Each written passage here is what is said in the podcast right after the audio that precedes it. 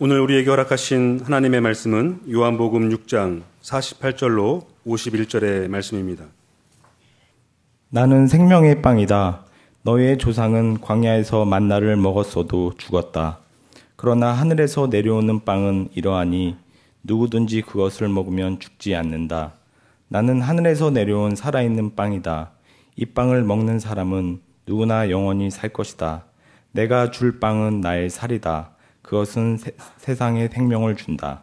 이는 하나님의 말씀입니다. 오늘도 우리의 손과 발, 우리의 몸을 빌어 이 땅에 오고 계시는 우리 주님의 은총과 평강이 교우 여러분 모두와 함께 하시길 빕니다. 한 해의 시작이, 교회력의 시작이 기다림의 절기로 시작된다는 사실은 매우 의미심장합니다. 아, 마치 창조의 첫째 날 빛의 창조가 끝난 후에 저녁이 되고 아침이 되니 이는 첫째 날이니라 라고 첫날의 창조를 요약한 말처럼 아침이 아니라 저녁을 앞에 세워놓으므로 우리가 통상적으로 생각하는 시간의 질서를 뒤집는 히브리적 사고가 우리에게 깊은 의미를 주는 것처럼 바로 기다림으로 시작되는 한 해 또한 우리에게 깊은 도전을 주고 있다 말할 수 있겠습니다. 낮이라고 하는 시간은 일을 위한 시간입니다. 밤이라고 하는 시간은 휴식과 성찰을 위한 시간입니다.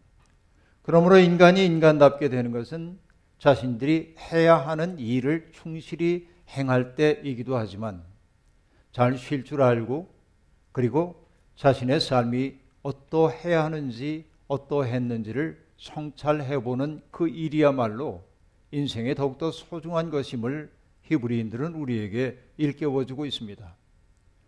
교회력의 한 해의 시작을 기다림으로 시작한다고 하는 말 또한 마찬가지입니다. 누군가를 기다리기 위해서는 나 좋을 대로 할 수 없습니다. 다가오기로 한 그분을 위해 내 시간을 구별해 놓아야 합니다. 그를 맞아들이기 위해 내 마음을 비워내야만 합니다. 기다림, 과연 그것이 우리들에게 있습니까? 그동안 기다림에 관한 많은 글과 시를 읽었지만 황지의 시인의 너를 기다리는 동안이라고 하는 시보다 기다림의 본질을 더 잘 노래한 것을 저는 보지 못했습니다. 시는 이렇게 시작됩니다.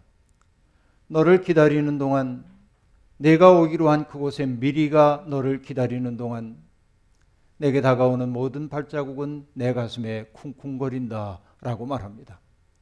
기다림이라고 하는 것, 그것은 우리의 마음 속에 설렘을 일으켜 주고 있습니다. 설렘 없다면 그것은 기다림이 아닐 것입니다. 기다림은 그가 올 자리에 미리 가 있는 것입니다. 기다림은 그리움이기 때문에 그렇습니다. 그리움이란 어떤 대상이 우리의 마음을 온통 사로잡은 상태를 뜻합니다. 과연 우리는 주님을 그렇게 그리워하며 기다리고 있는지요? 시인은 그렇게 말합니다. 다가오는 모든 발자국들이 내 가슴을 쿵쿵거리게 만든다고 말입니다. 기다리는 사람은 영적으로 예민해질 수밖에 없습니다. 그래서 바스락거리는 나뭇잎 하나도 다 내게로 온다고 시인은 노래하고 있습니다. 예민해질 때가 그리움의 상태입니다. 그리워하는 이들은 온몸이 귀가 되어 어떤 기척에도 반응하지 않을 수 없습니다. 기다림이 길어질 때는 초조함 또한 깊어지는 게 사실입니다. 그래서 시인은 이렇게 말합니다. 기다림이란 너에게로 가는 것이라고 말이죠. 내가 누군가를 정말로 기다린다고 한다면 기다림의 대상인 그를 향해 나아가는 게 진짜 기다림이라고 말하고 있습니다. 주님을 기다린다는 말의 의미는 무엇이겠습니까? 막연히 그분이 오시길 기다린 것 아니라 주님이 오실 길을 닦으며 그분을 향해 나아가는 것 아니겠습니까? 그 때문에 광야에 외치는 자의 소리였던 세례자 요한도 우리에게 그렇게 말합니다. 우리가 해야 할 일은 무엇입니까? 높은 것 낮추고 우묵한 것 돋워주고 굽은 길 곧게 함으로 주님 오실 길을 닦아야 한다고 얘기했습니다. 맹놓고 수동적으로 기다리기만 하는 것 아니라 오실 그분을 위해 길 닦는 것이 진정한 기다림임을 바로 성경은 우리에게 일깨워주고 있습니다. 그런데 여러분 정말 우리는 주님 오시기를 간절히 기다립니까? 그런 그리움을 정말로 품고 있습니까? 주님, 주님이 오시지 않으면 안 됩니다 하는 절박함이 우리에게 정말로 있습니까? 여러분, 또 셉스키라고 하는 대문호가 썼던 까라마조프 신의 형제들을 보면 거기에 이반이 들려주고 있는 흥미로운 대목이 나옵니다.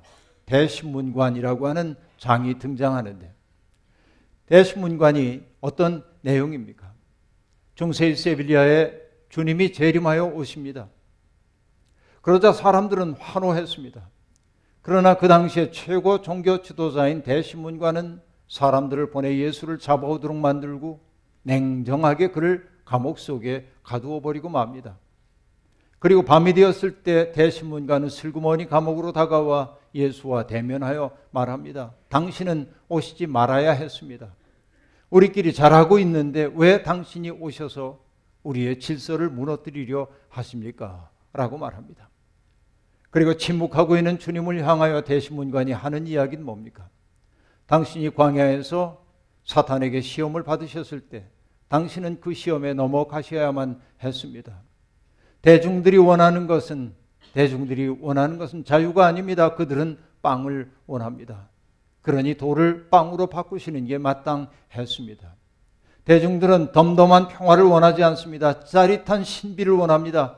그러니 당신은 성전에서 뛰어내려야만 했습니다. 대중들은 자유를 원하기보다는 누군가 자기를 지배해주는 강력한 힘을 원합니다. 사탄 앞에 절하고 당신은 권력을 받아야만 했습니다. 라고 말합니다. 주님은 역시 침묵하십니다. 대신문관이 들려주고 있는 이야기는 무엇입니까?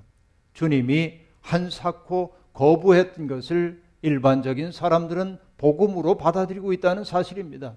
이것이 오늘의 냉엄한 현실입니다. 주님은 슬프셨을 겁니다.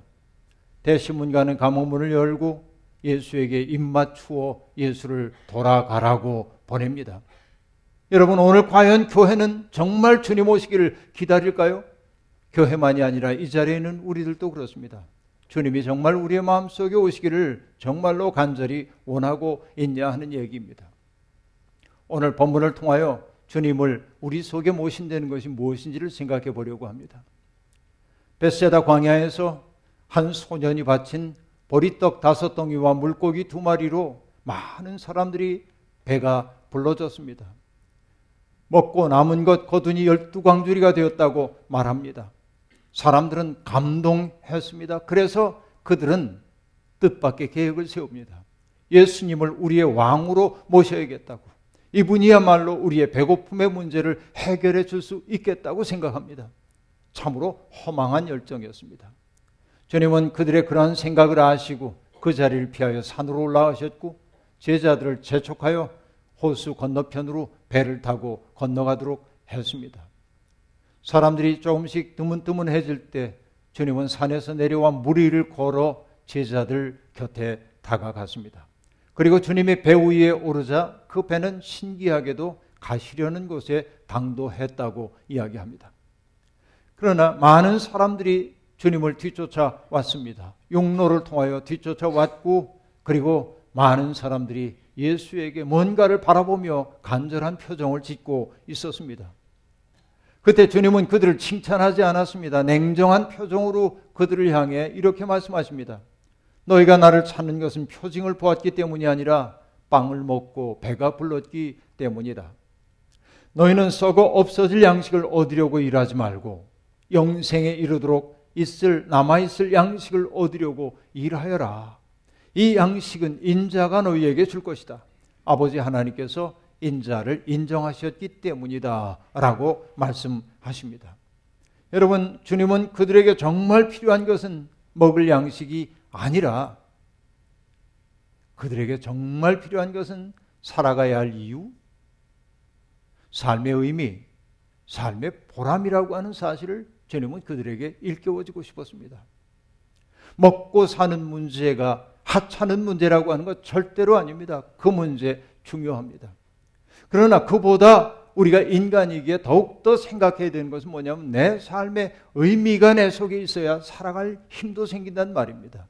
배고픔의 문제가 해결되고 물질의 문제가 해결된다 해도 내 삶의 의미를 구성할 수 있는 능력 없다면 사람들은 이 세상에 살아갈 힘을 얻게 얻지 못하게 되는 거예요. 이게 우리의 삶의 경험입니다.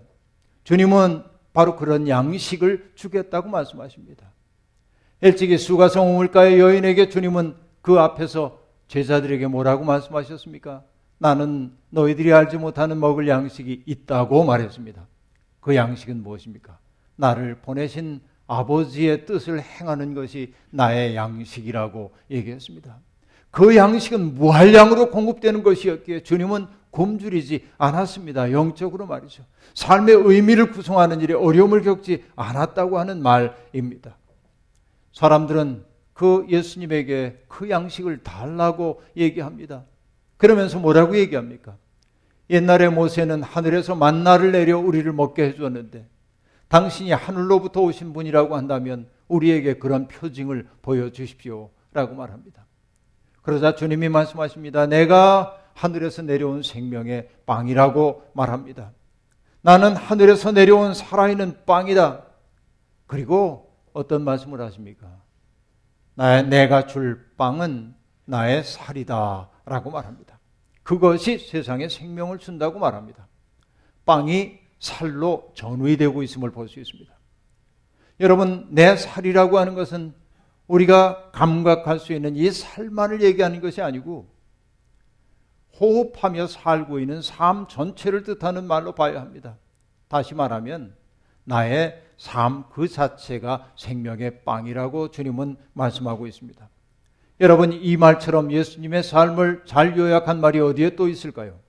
하늘에서 내려온 살아있는 빵은 사람들이 알지 못한 어떤 신비한 실체가 아니라 이 낮은 땅에서 살아가는 예수님의 몸짓 하나하나가 하늘의 빵이라고 주님은 말씀하고 있어요. 이게 중요한 겁니다. 살아있는 빵, 그 빵은 또한 살리는 빵이기도 합니다. 빵은 먹힐 때 자기 존재 목적을 다한다고 말할 수 있습니다. 빵을 먹을 때 사람들은 그것을 통해 건강을 회복하게 됩니다. 예수님은 다른 사람들을 복되게 하기 위해 자기를 선물로 사람들에게 내주는 일을 서슴지 않으셨습니다. 바로 그것이 성사로서의 삶입니다. 주님의 삶은 그 자체로 성찬이었다는 말입니다. 하늘로부터 내려온 생명의 빵을 먹는 사람들은 예수님의 꿈을 자신의 꿈으로 삼고 살아야 합니다. 주님의 삶은 한마디로 생명을 풍성하게 하는 삶이었습니다. 병든 자들 고쳐주고 귀신 들린 사람들에게서 귀신을 내쫓고 소외된 사람들의 벗이 되어 주셨고 그리고 스스로 살아갈 용기를 잃어버린 사람들이 서로 격려하며 어깨를 겹고 서로의 버팀목이 되어주는 삶이 천국의 시작임을 주님은 삶을 통하여 가르침을 통하여 일깨워 주셨습니다. 우리가 정말 그런 주님을 기다린다고 한다면 지금 여기에서 우리가 그런 삶을 시작해야 합니다. 그런 삶을 살지 않으면서 주님을 기다린다고 하는 것은 허위의식에 불과하기 때문에 그렇습니다. 우리는 바로 그런 삶으로 부름을 받았습니다. 여러분, 나 자신의 삶을 누군가에게 성찬으로 제공할 수 있을까요? 제가 종종 인용하는 시인 구상 선생님의 시를 읽다 보니 여러분도 아실 만한 화가 이중섭 화백과 관련된 에피소드가 등장합니다. 아주 가까운 친구 사이였던 두 사람은 둘 다 몸이 몹시 병약해서 거의 죽음의 자리에 이르게 되었습니다. 화가 이중섭도 목숨이 간당간당하던 시절입니다. 구상 선생도 결핵으로 말미암아 피를 토해가면서 어쩌면 죽을는지도 모른다는 예감 속에 누워 있었습니다. 어느 날 그렇게 병들어 누워 있던 이중섭이 구상을 찾아옵니다. 그런데 손에 들려 있는 것은 선물 꾸러미가 아니라 도화지 한 장이었습니다. 그것을 불쑥 침상에 누워 있는 친구에게 내밀었습니다. 그 도화지에는 애 호박만한 복숭아 하나가 그려져 있었습니다. 그리고 그 복숭아 씨가 있을 자리에는 쬐끄만 사내 녀석 하나가 지나가는 기차를 향해 만세를 부르고 있는 모습이 그려져 있었습니다. 천진하기 이를 데 없는 그림이었죠. 그래서 구상은 그걸 받으면서 이렇게 얘기했습니다. 이건 또 자네 바보짓인가 도깨비 노름인가 하고 픽 웃었더니 그도 따라서 씩 웃으며 말했습니다. 복숭아, 천도 복숭아, 님자 상이, 우리 구상이 이걸 먹고 요걸 먹고 어이 빨리 나으란 그 말씀이지. 그 말과 함께 그는 몸을 돌이켜 돌아갔습니다. 그리고 이중섭은 세상을 떠났습니다. 금방.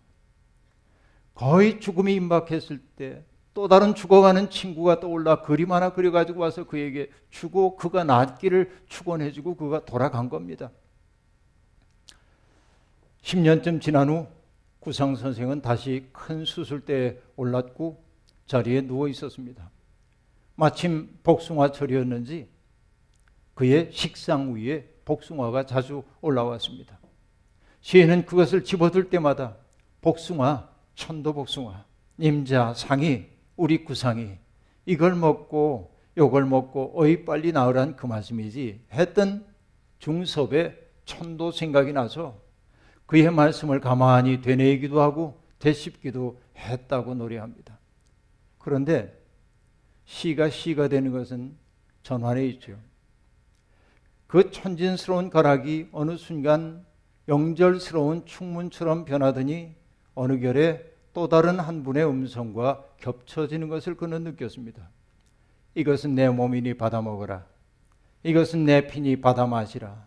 나를 기억하기 위해 이 예를 행하라. 자기도 죽음의 문턱에 있으면서 아픈 친구를 위해 그림을 그리고 천진한 천도복숭아 그림을 내밀고 돌아가서 하나님께로 돌아간 그 친구의 마음이 그리스도의 마음과 닮아 있음을 시인은 그렇게 표현하고 싶었던 겁니다. 오늘 우리도 누군가에게 그런 사람일 수 있으면 좋겠습니다. 성찬이란 이런 거 됩니다.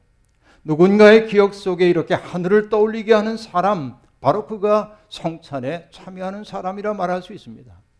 누군가의 시린 손 잡아주고 눈물 흘리는 사람 곁에 머물고 누군가 절실히 필요로 하는 것을 제공하려고 노력할 때 우리는 하나님의 살아계심을 상기시키는 존재가 될 것입니다. 하늘에서 내려온 생명의 빵 예수 그리스도를 영접하려는 사람마다 그 빵을 먹는 사람마다 이웃들에게 생명의 빵이 되어 다가가야 합니다. 그런 삶의 실천이야말로 진실한 기다림이며 오시는 주님을 향해 나아가는 길이기 때문에 그렇습니다. 이 거룩한 부름에 응답하여 우리도 누군가에게 성찬의 떡처럼 누군가에게 먹히고 그를 풍요롭게 만드는 삶을 삶으로 그리스도와 깊은 일치를 이루는 아름다운 절기가 되기를 주의 이름으로 축원합니다. 아멘. 잠시 거듭의 기도를 함께 드리겠습니다.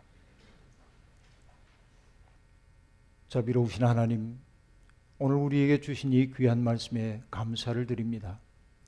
하나님, 주님이 이 세상에 선물로 오셨던 것처럼 우리도 누군가에게 선물이 되어 살기를 소망합니다. 하오니 주님, 우리의 마음 속에 오셔서 깨지고 상한 우리의 마음 고쳐주시고 그리고 조각난 우리의 마음 속에 하늘의 빛 비추시어 하늘의 아름다움과 영롱함을 드러내는 스테인드 그라스처럼 우리의 삶이 그렇게 빛으로 바뀌게 하시옵소서. 예수님의 이름으로 기도하옵나이다.